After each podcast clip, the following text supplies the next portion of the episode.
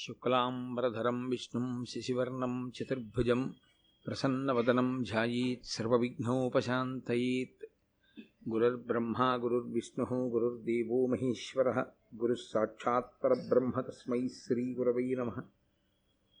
వ్యాసాయ విష్ణురూపాయ వ్యాసరూపాయ విష్ణవే నమో వై బ్రహ్మనిధయే వాసిష్ఠాయ నమో నమః. కూజంతం రామ రామేతి మధురం మధురాక్షరం ఆరుహ్య కవితాశాఖాం వందే వాల్మీకికోకిలం.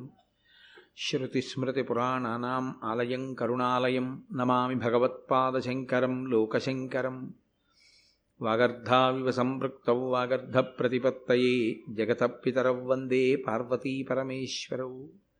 సూక్తిం సమగ్రయతున స్వయమేవ లక్ష్మీః శ్రీరంగరాజమహిషీమధురైః కటాక్షైః. వైదగ్ధ్యవర్ణకునగుంభనగౌరవైర్యాం కండూలకర్ణకుహరాః కవయోధయంతి. హైమోర్ధ్వపుండ్రమజహన్మకుటం సునాసం మందస్మితం మకరకుండలచారుగండం బింబాధరం బహుళదీర్ఘకృపాకటాక్షం శ్రీవేంకటేశముఖమాత్మనిసన్నిధత్తాం. విమలపటీ కమలకుటీ పుస్తకరుద్రాక్షశస్తహస్తపుటీ కామాక్షీ పక్ష్మలాక్షీ కలితవిపంచీ విభాసి వైరించీ.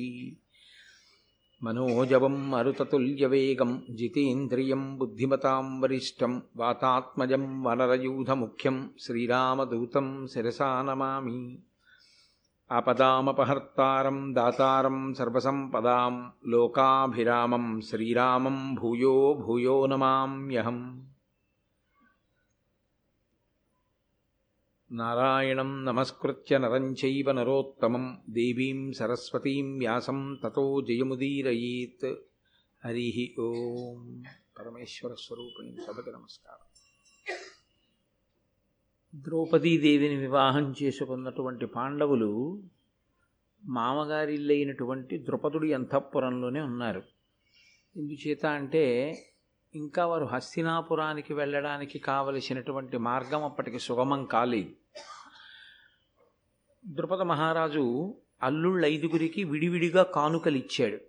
పెద్ద పెద్ద బంగారు పీటలు, ఆభరణాలు, ఏనుగులు, కాంభోజి జాతి కి చెందినటువంటి గుర్రాలు, ఒక్కొక్కరికి 100 చొప్పున రథాలు, మీలి వస్త్రములు, 10,000 మంది దాసదాసీ జనాన్ని, ఒక్కొక్కరికి 100 పాడియావుల్ని ద్రౌపదీదేవి సేవ చేయడం కోసమని చెప్పి దాసదాసీ జనాన్ని ఇంతమందిని కానుకగా ఇచ్చాడు. వాళ్ళు ద్రుపద మహారాజు గారి యొక్క అంతఃపురంలోనే చాలా సంతోషంగా కాలాన్ని గడుపుతున్నారు. చాలా సంతోషంగా కాలాన్ని గడుపుతున్నారు అన్న మాట నేను అన్నప్పుడు క్లేశం ఎవరి వైపు నుంచి ఉంటుంది అంటే ద్రౌపదీదేవి వైపు నుంచి ఉంటుంది. ఎందుకంటే ఒక భార్య 5 పతులను అనుగమించాలి. ఎక్కడో ఒక ఆయన అన్నాడు, ఒక్క భార్య ఒక భర్తతో జీవితాన్ని గడపడమే శతావధానము అని. అలాంటిది 5 పతుల్ని అనుసరించడము అంటే సామాన్యమైన విషయం ఏం కాదు. కాబట్టి 5 పతుల్ని ఆవిడ అనుసరించింది. ఎలా అనుసరించింది? మీరు కొంచెం విశాల హృదయంతో ఆలోచించగలిగితే నేను మీతో ఒక మాట మనవి చేస్తాను. అసలు అన్నదమ్ములు ఇంతమంది 5 ఇంతకాలం ఇంత కలిసికట్టుగా ఉన్న వాళ్ళ మధ్య భేదం రావడానికి కారణము అంటూ ఏమైనా ఇవాళ ఏర్పడితే ద్రౌపదీదేవియే కావాలి. 5 మధ్య అభిప్రాయ భేదాలు ఏర్పడడానికి చాలా బలమైనటువంటి కారణంగా ఆవిడ తయారవచ్చు. కానీ ఆవిడ ఎంత జాగ్రత్తగా 5 అనుగమించింది అంటే చతురదధివలయ నిఖిల క్షితితల సామ్రాజ్య లక్ష్మికి నిమూలంబై సతి యాజ్ఞసేని పతులకు అతిముదమునరించే తుల్యమగు శుశ్రూషన్. చాలా గొప్ప పద్యాన్ని ఇచ్చారు నన్నయ్య గారు ఇక్కడ. చతురుదధి వలయ ఇఖిల క్షితి తల సామ్రాజ్య లక్ష్మికిని మూలంబై. 4 సముద్రాల మధ్యలో ఉన్నటువంటి భూభాగం అంతా ఏదుందో చతుస్సాగర పర్యంతం అని కదా అంటాం. 4 సముద్రాల మధ్యలో ఉండేటటువంటి భూమినంతటినీ కూడా పరిపాలించడానికి కావలసినటువంటి అర్హత పొందడానికి యోగ్యమైన వారిగా పాండవులు ఉండేటట్టుగా ఆమె వారిని అనుగమించినది. ఏమిటి ఆ మాటకు అర్థం? వాళ్ళు 4 సముద్రాల మధ్యలో ఉండేటటువంటి భూమినంత గొప్ప యోగ్యత పొందడానికి ఆవిడ వారిని అనుగమించడమే కారణమైనది అన్నారు. లక్ష్మీదేవి ఒక ఇంట ఉండాలా ఒక ఇంట ఉండకూడదా అని ఎప్పుడు నిర్ణయం జరుగుతుంది అని అడిగారు. అడిగితే దంపతుల మధ్య కలహాలు లేకుండా ఒండరులు పరమప్రీతితో చాలా సంతోషమైనటువంటి జీవితాన్ని ఎక్కడ గడుపుతూ ఉంటారో అక్కడ లక్ష్మీదేవి చాలా విశేషంగా వృద్ధి చెందుతుంది, ఆవిడ అనుగ్రహిస్తుంది. అలా అనుగ్రహించడానికి కూడా ఒక కారణం ఉంది. ఆడపిల్లని పీటల మీదకి తీసుకొచ్చేటప్పుడు నడిపించి తీసుకురారు, పెళ్లి కొడుకు నడిచొస్తాడు, పెళ్లి కూతురు నడిచిరాదు. ఎందుకు నడిచిరాదు అంటే ఆమెని సాక్షాత్తు లక్ష్మీ స్వరూపగా తీసుకొస్తారు, అందుకే పద్మంలో కూర్చోబెట్టి తీసుకొస్తారు. పద్మంలో కూర్చుని వచ్చేటటువంటి లక్ష్మీ స్వరూప అయినటువంటి ఆడపిల్ల అత్తవారింటికి వెళ్ళేటప్పుడు కూడా నడిచి వెళ్ళకూడదు, వాహనం మీద తీసుకెళ్ళాలి. కాబట్టి ఆమె సాక్షాత్ లక్ష్మి, ఆమె లక్ష్మిగా ఇంటికి వచ్చింది కాబట్టి ఆమెని లక్ష్మిగా చూసుకోవలసినటువంటి కర్తవ్యం కూడా భర్త మీదే ఉంటుంది. ఆవిడ నిష్కారణంగా ఏడిచింది అనుకోండి, ఆవిడ నిష్కారణంగా ఏడవడము అంటే ఆవిడ ఏడవలసినటువంటి పరిస్థితిని భర్త కల్పించాడు అనుకోండి, ఆయన ఇతపూర్వం ఎంత ఐశ్వర్యవంతుడైనా ఆ ఐశ్వర్యము క్షీణించిపోతుంది. భార్య బహు సంతోషాన్ని పొందిందనుకోండి, ఆమె ఎక్కడ సంతోషాన్ని పొందుతుందో అదే లక్ష్మీదేవి యొక్క అనుగ్రహానికి కారణమవుతుంది. కాబట్టి ఇప్పుడు దంపతుల మధ్య ఐకమత్యము, దంపతుల మధ్య మనసులు ఏకీకృతం అవ్వడము అన్నదానికే శాస్త్రంలో అంత ప్రాధాన్యత. సుముహూర్తాన్ని లెక్క కట్టినప్పుడు ఒకరి కన్నులలోకి ఒకరు చూసుకుంటారు. జీలకర్ర బెల్లం పెట్టడం యథార్థానికి సుముహూర్తం కాదు. సుముహూర్తం దేనికి అంటే ఒకరి కన్నులలోకి ఒకరు చూసుకునేది ముహూర్తం. అలా చూసుకోవడానికి అడ్డంగా తెరపడతారు. ఆ తెర దించేసినటువంటి ఉత్తర క్షణంలో వాళ్ళు చెయ్యవలసింది ఏది అంటే వాళ్ళు ఇంకొక వైపుకి చూడకూడదు, వీడియోలో పడే ప్రయత్నం చేయకూడదు, ఒకరి కన్నుల్లోకి ఒకరు చూసుకోవాలి. ఆ మంత్రం కూడా అలాగే ఉంటుంది. అదే శుభముహూర్తం.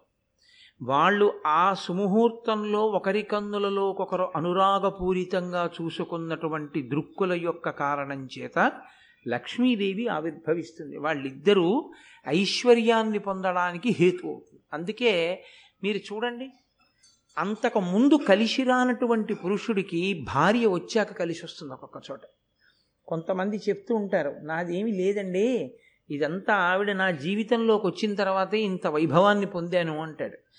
ఆవిడ తీసుకురావచ్చు, కానీ నిలబడడం అన్నది ఎందుకు జరుగుతుందంటే భర్తకి కూడా ఆమె మీద ఆ ప్రేమ ఉండాలి. భార్య భర్తని అంత గొప్పగా ప్రేమించాలి. వాళ్ళిద్దరూ పైకి శాస్త్రదృష్టిలో ఒక్కరే, పైకి రెండుగా కనపడతారు కానీ ఒక్కటిగానే లెక్క కడతారు. అందుకే వాళ్ళిద్దరి మధ్య తీర్పు చెప్పడం, వాళ్ళిద్దరి మధ్య జోక్యం చేసుకోవడం కాదు, వాళ్ళిద్దరి మధ్య నుంచి నడవడాన్ని కూడా శాస్త్రం అంగీకరించలేదు. అందుకే దంపతుల మధ్యలోంచి నడిచి కూడా వెళ్ళరు. అంత ప్రీతితో మీరు ఉండాలి, మీ మధ్యలోకి మేము రాం అని. ఎక్కడ భార్య వలన భర్త అంత తృప్తిని పొందుతాడో, ఎక్కడ భర్త వలన భార్య అంత సంతోషాన్ని పొందుతుందో అక్కడ లక్ష్మి అనుగ్రహిస్తుంది. ఇప్పుడు పాండవులకు కావలసింది ఏమిటి? రాజ్యం కావాలి. ఈ రాజ్యం దేనివల్ల వస్తోంది? ద్రౌపదీదేవి వారిని సంతోషపెట్టిన కారణం చేత, వారు ద్రౌపదీదేవిని సంతోషపెట్టిన కారణం చేత ఒండరులకు అటువంటి ప్రీతి కలిగి అంత సంతోషంగా వాళ్ళు జీవితాన్ని గడుపుతున్న కారణం చేత ఆ వైభవం అంతా ఉత్పన్నమైంది. తప్ప ఎంత ఐశ్వర్యవంతులు కానివ్వండి, అస్తమానం కీచులాడుకుని అస్తమానం దెబ్బలాడుకున్నారనుకోండి, అటువంటి చోట ఒకవేళ లక్ష్మి ఉన్నా కూడా కొంతకాలమునకు ఆవిడ వెళ్ళిపోతుంది ఆ ఇంట్లోంచి. అందుకే ఎన్నడూ కూడా ఏదో ప్రణయ కలహం ఉండకపోవడం అనేది ఏ కుటుంబంలోనూ ఉండదు, కానీ తరచుగా దెబ్బలాడుకోవడం, అసలు ఒకరి మీద ఒకరికి ప్రీతి లేకుండా ఉండడం ఎప్పుడూ ఉండకూడదు. అందున 10 మంది ఉన్న చోట ఏమో ఇంట్లో ఏమీ ఎలా ఉండనివ్వండి, మనకు అనవసరమైన విషయం.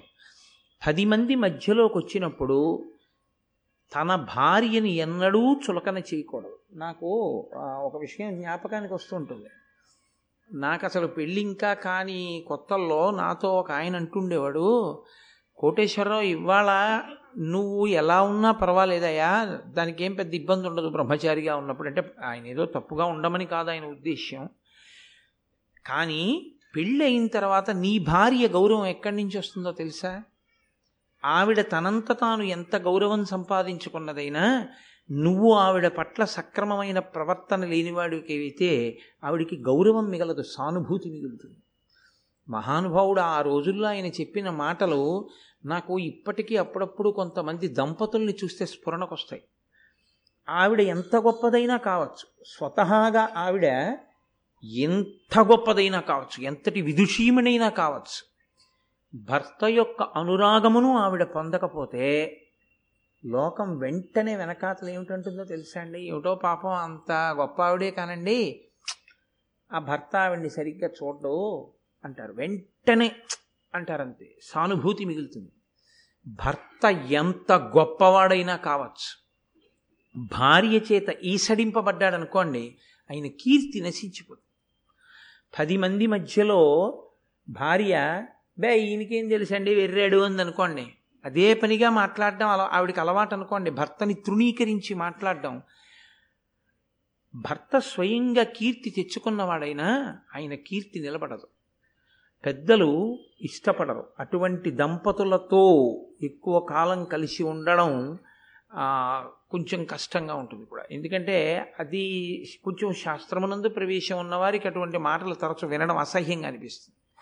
కాబట్టి భర్తని తిరస్కరించి ప్రవర్తించడము మంచిది కాదు.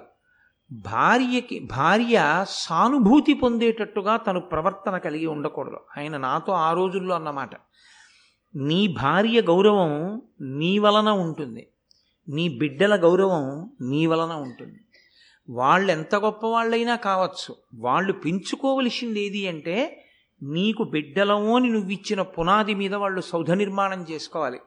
నువ్వు ఇచ్చే ఐశ్వర్యం అంటూ ఏమైనా ఉంటే కోటేశ్వరరావు బాగా గుర్తుపెట్టుకో, నేను ఇల్లు ఇచ్చాను, నేను మేడిచ్చాను, నేను డబ్బు ఇచ్చాను, ఇవి నమ్మద్దు.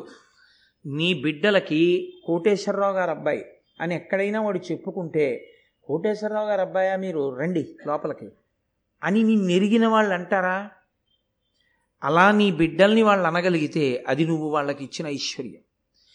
నేను కోటేశ్వరరావు గారు అబ్బాయిని అనగానే కోటేశ్వరరావు గారు అబ్బాయా ఉండండి మేమే బయటకు వస్తాం అన్నాడు అనుకో, నువ్వు అతనికి పెద్ద అప్పు ఇచ్చినట్టు. కాబట్టి నీ ప్రవర్తన నీ కుటుంబానికి గౌరవాన్ని తీసుకొస్తుంది, నీ ప్రవర్తన నీ కుటుంబం సిగ్గుపడేటట్టు నీ భార్య సానుభూతి పొందేటట్టు చేస్తుంది. కాబట్టి మనిషి వివాహానికి ముందరే కొంత సంస్కారాన్ని పొందవలసి ఉంటుందయ్యా. అది అర్థం కాకుండా పెళ్లి చేసుకోవడం అంత తప్పు పని ఇంకోటి లేదు. ఇది బాగా అర్థం చేసుకోవాలి పురుషుడు. ఇది అర్థం చేసుకున్న తర్వాతనే కుటుంబానికి గౌరవం తేవలసి ఉంటుంది అని నాతో ఒక ఆయన ఎప్పుడో ఒక పెద్ద ఆయన చెప్పినటువంటి మాటలు నాకు తరచుగా జ్ఞాపకానికి వస్తూ ఉంటాయి. కాబట్టి నన్నయ్య గారు చెప్పారు అంటే ఎంత లోతు ఆలోచించి ఆయన ఈ మాట అన్నారు అన్నది మనం స్వీకరించవలసి ఉంటుంది. ఎప్పుడో భారతం ద్రౌపదీదేవి 5 పతుల్ని అనుగమించడం అంటే మాటలు కాదండి. 5 పతుల్ని అనుగమించింది, అత్తగారి యొక్క కితాబు అంతగా పొందింది. అసలు మీకు నేను ఒక మాట చెప్పవలసి వస్తే, ద్రౌపదీదేవి యొక్క నడవడి చేత మిగిలిన కోడళ్ళెవరికి పేరు ప్రఖ్యాతులే లేవు. అంటే వాళ్ళు చెడ్డవాళ్ళని కారు నా ఉద్దేశ్యం, కానీ ఆమె గొప్పతనం అటువంటిది. మీరు ఒక్కొక్క ఇంట్లో చూడండి, ఒక 8 తమ్మండుగురో అన్నదమ్ములు ఉండొచ్చు, అందరికీ భార్యలు ఉండొచ్చు, అందరూ అన్నదమ్ములు, అందరికీ భార్యలు. అయినా ఆ ఇంట కార్యం జరగాలి అంటే ఎవరో ఒక ఆవిడ ఉంటుంది, ఆవిడిదే పెత్తనం అంతా, ఆవిడిదే పెద్దరికం అంతా, ఆవిడిదే గౌరవం అంతా. ఆవిడ లేనినాడు ఆ సభకు రాదు. అది ఎక్కడి నుంచి వస్తుంది? ప్రవర్తన చేత వస్తుంది, నడవడి చేత వస్తుంది. ఆ నడవడి చేత తెచ్చుకోవడం అన్నది అంత తేలికైన విషయం కాదు. ద్రౌపదీదేవి విషయంలో గొప్పతనం ఏమిటో తెలుసా అండి? ఆమె భర్తల్ని అలా అనుగమించింది, భర్తలు ఆవిడంటే భయపడ్డారు, నేను యథార్థం చెప్తున్నా, మీరు మహాభారతాన్ని జాగ్రత్తగా పరిశీలిస్తే ఆవిడంటే భర్తలకి 5గురికి భయం. భయం అంటే ఆవిడ దెబ్బలాడుతుందని కాదు, ఆవిడ కీచులాడుతుందని కాదు, ఆవిడేదో దెప్పి పొడుస్తుందని కాదు. అంత గాంభీర్యము, అంత గొప్పతనము, అంత పెద్దరికము, అటువంటి మాట తీరు, అటువంటి నైపుణ్యము కలిగినటువంటి ద్రౌపది యొక్క మనసు కుందిందా? మా ఐశ్వర్యములే ఎగిరిపోతాయి. అటువంటి భార్య మనసు కుందితే ఎలా? అంత భయపడేవాళ్ళు భర్తలు కూడా, అంత గౌరవాన్ని తెచ్చుకుందావిడ. అందుకే మీరు ఎదర చూస్తారు ఆదిపర్వంలో అర్జునుడు సుభద్రని పరిణయం చేసుకున్నాడు, తిన్నగా వెళ్ళాల లోపలికి. అక్కడ ద్రౌపదీదేవి ఉంటుంది, నువ్వు వెడుతూనే ముందు నమస్కారం చెయ్యి, నీకు అక్కగారు ఆవిడ, ముందు ఆవిడ ఆశీర్వచనం పుచ్చుకో, నాతో కలిసి నువ్వు వస్తుండగా చూసావిడ మనసు కుందకూడదని చెప్పాడు అర్జునుడు. ఎక్కడైనా అంతే, ఆవిడ మాట్లాడితే అలా ఉంటుంది. 5గురు పతులు తన మాట కాదనలేనంత గౌరవాన్ని తెచ్చుకుంది. ఆవిడ శాసించలేదు, భయపెట్టలేదు. బాబోయ్ మన్ని ఇంకా దుమ్మెత్తి పోసేస్తుంది అన్న బాధని, అటువంటి స్థితిని ఆవిడ కల్పించలేదు. ఆవిడ ఎంత ప్రేమతో అనుగమించిందంటే అసలు భర్తలు ఆవిడికి తెలియకుండా ఏది చెయ్యడాన్ని ఇష్టపడలేదు. ఆవిడ కరణేషు మంత్రి, కురుక్షేత్ర సంగ్రామం దగ్గర నుంచి ద్రౌపదీదేవి యొక్క ప్రమేయం లేకుండా జరిగినవేవి లేవు మహాభారతంలో. అంతటి గాంభీర్యమైన వ్యక్తిత్వం ఆవిడది. బేలతనం మీకు ఆవిడలో ఎక్కడా కనపడదు. ఆవిడ గాంభీర్యం వేరు, ఆవిడ నిండుతనం వేరు, ఆవిడ ఆలోచన సరళి వేరు, ఆవిడ యొక్క జీవన విధానం వేరు. అంత గొప్ప తల్లి ద్రౌపదీదేవి. ఆవిడ్ని ఇక్కడ కాదు కానీ అరణ్య పర్వంలో వీళ్ళందరూ అరణ్యవాసానికి వెళ్ళినప్పుడు సత్యభామ వచ్చింది ఒకసారి కృష్ణుడితో కలిసి. వచ్చి లోపలికి వెళ్ళి ద్రౌపదీదేవిని ఒక ప్రశ్న వేసింది. నా భర్త కృష్ణ పరమాత్మని కొంగున కట్టి పడేసుకుందామని ప్రయత్నించాను, 16,000 మంది గోపికలు ఇంకో 7 భార్యలతోటి ఉండడంలో ఆయన ఎన్నడూ నా మాట విని నాకే కట్టుబడినట్టుగా కనపడలేదు. ఒక్క భర్తనే వశం చేసుకోలేకపోయాను, 5 భర్తలు నీకు వశవర్తులయ్యేటట్టు మందు ఏం పెట్టావు నాకు చెప్పు అని అడిగింది. యథార్థంగా ఇది అడిగిందండి. మీరు భారతం చదవండి, నేను అబద్ధం చెప్పానేమో. ఏ మందు పెట్టావు, లేకపోతే ఏదైనా తైలమర్దనం చేశావా అని అడిగింది. అటువంటి దుష్టాలవాట్లు కూడా ఉన్నాయి లోకంలో కొన్ని చోట్ల. బట్ ఆ తైలాన్ని తల మీద పెడితే వాళ్ళు అటువంటి ఆనుకూల్యతని పొందుతారు. అదొక రకమైనటువంటి ప్రయోగం చేసేవాళ్ళు ఉన్నారు లోకంలో. అది ఏం చేశావని అడిగింది. అంటే ఆవిడంది, అమ్మా మందులు మాకులు తైలాలు పెడితే భర్త అనుకూలుడవడం మాట దేవుడెరుగు, ఆయన ప్రాణాలకే ముప్పు వస్తుంది. అటువంటి తప్పుడు పని చేయకూడదు. నేను ఎన్నడూ అసలు భర్తలకి ఇటువంటి మందులు మాకులు తైలాలు ఇలాంటి పనులు నేను చేయలేదు. నేను నా భర్తల పట్ల ఎంత ప్రేమతో ప్రవర్తించానో, నా భర్త నాకు ఎందుకు అనుకూలుడిగా ఉంటాడో నేను ఒకసారి చెప్తాను, నువ్వు విను అని ఆవిడ చెప్పింది. నన్ను మీరు మన్నిస్తే, మీకైతే అనుభవంలో లేకపోవచ్చు, కానీ నేను పైకి చెప్పకూడదు, బాగుండదు. ఎందుకంటే ఒక డాక్టర్ని నమ్మి రోగం ఎలా చెప్పుకుంటారో అలా వీడు పెద్ద మనిషి అని నన్ను నమ్మి, నన్ను ఒక తండ్రిగా భావించి, ఒక అన్నగారిగా భావించుకుని ఎందరో ఇంటికొచ్చి వాళ్ళ కష్టసుఖాలు నాకు చెప్పుకుంటూ ఉంటారు. కొన్ని వచ్చిన ఉత్తరాలు కేవలం నా భార్య చదవగానే, తర్వాత పొరపాటున మా పిల్లలైనా చదువుతారేమో అని వెంటనే చింపేస్తాను.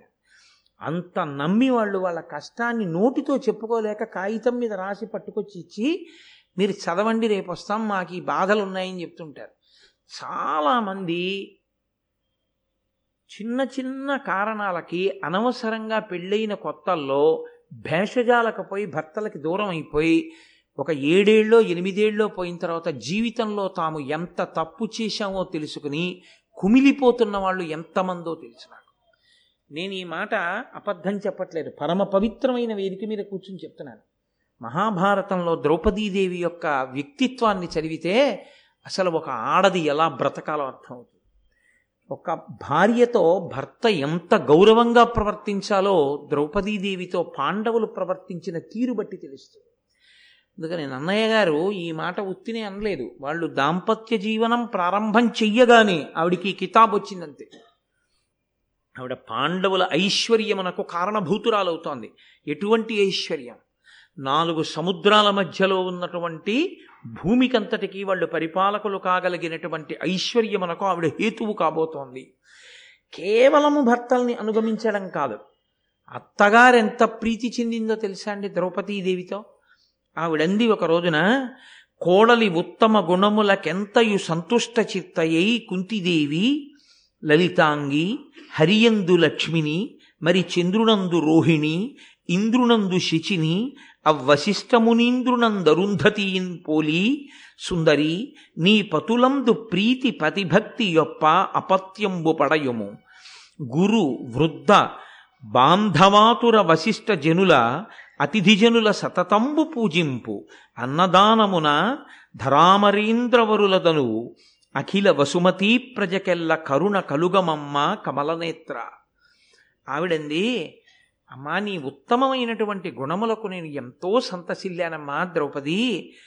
సంతుష్ట చిత్త అయినటువంటి కుంతి, ఓ లలితాంగి, లక్ష్మి విష్ణువుతో ఎలా కలిసి ఉంటుందో, రోహిణి చంద్రుడితో ఎలా కలిసి ఉంటుందో, శచీదేవి ఇంద్రుడితో ఎలా కలిసి ఉంటుందో, అరుంధతి వశిష్ఠునితో ఎలా కలిసి ఉంటుందో, ఆ దాంపత్యము నిత్యస్మరణీయం ఎలా అయిందో, అలా నువ్వు నీ భర్తలతో సంతోషంగా చక్కగా కాలాన్ని గడిపి నీ భర్తల యొక్క ప్రీతి చేత నువ్వు చక్కటి సంతానాన్ని కను. నువ్వు వచ్చినటువంటి అతిథిజనులకు బ్రాహ్మణులకు నిరంతరము చక్కగా అన్నం పెడుతూ ఉండు. అలాగే ఈ లోకంలో నిర్భాగ్యులైనటువంటి వారు ఎవరున్నా వాళ్ళందరినీ ఆదుకుంటూ ఉండు. అమ్మా ఇంటి గౌరవాన్ని నువ్వు నిలబెడతావు అని నాకు పరిపూర్ణమైన నమ్మకం కలిగింది అని ఎంతో సంతోషపడింది. ఇప్పుడు ఆ కుంతిదేవి అంటుంది, పూని పరాక్రమం బెసగ భూతలనాథులనూర్చి వీరులై ఈ నవఖండమండిత మహీతల మీలుచు నీ పతుల్ పయోజానన రాజసూయమఖమాదిగా అధ్వరపంక్తి సేయుచో మానుగ పత్ని నీవగుము మనిత ధర్మ విధానయుక్తితో. నీ భర్తలు అఖండమైనటువంటి సామ్రాజ్యలక్ష్మిని సంపాదించుకుని వాళ్ళు మహారాజులై చక్రవర్తులై ఉండగా నీవు మహారాజ్ఞివై, నీ భర్త రాజసూయయాగం చేస్తుంటే అశ్వమేధయాగం చేస్తుంటే పత్ని స్థానంలో నువ్వు కూర్చో. కుంతీదేవి శాసించింది. అందుకే మిగిలిన భార్యలున్నా రాజసూయము మొదలైనటువంటి యాగములను నిర్వహించినప్పుడు ధర్మరాజు గారి పక్కన పట్టమహిషి స్థానంలో కూర్చున్నది కేవలముగా ద్రౌపదీదేవి మాత్రమే. ఆవిడ జీవితంలో అన్ని కష్టాలు పడింది. అంత ఆకాశమంత ఎత్తుకెళ్ళింది, పాతాళమంత కిందకి పడిపోయింది. ఎప్పుడూ భర్త తీసుకొచ్చి పెట్టి మా నాన్న మా బుజ్జి మా కన్న అని ముద్దులాడుతూ సంతోషంగా ఆవిడికి కావలసిన కోరికలు తీర్చినంత కాలం భర్త వలన చిన్న పొరపాటు ఏదైనా జరగడమో, ఆయన ఏదో జీవితంలో ఒక చిన్న తప్పు పని చేయడమో ఏదో జరిగిందనుకోండి, అంత మాత్రం చేత రాచి రంపాన పెట్టి ఆయన మనశ్శాంతి పాడు చేసిన స్త్రీ భార్య కాదు. శాస్త్రమనందు భార్య శాంతి స్థానము.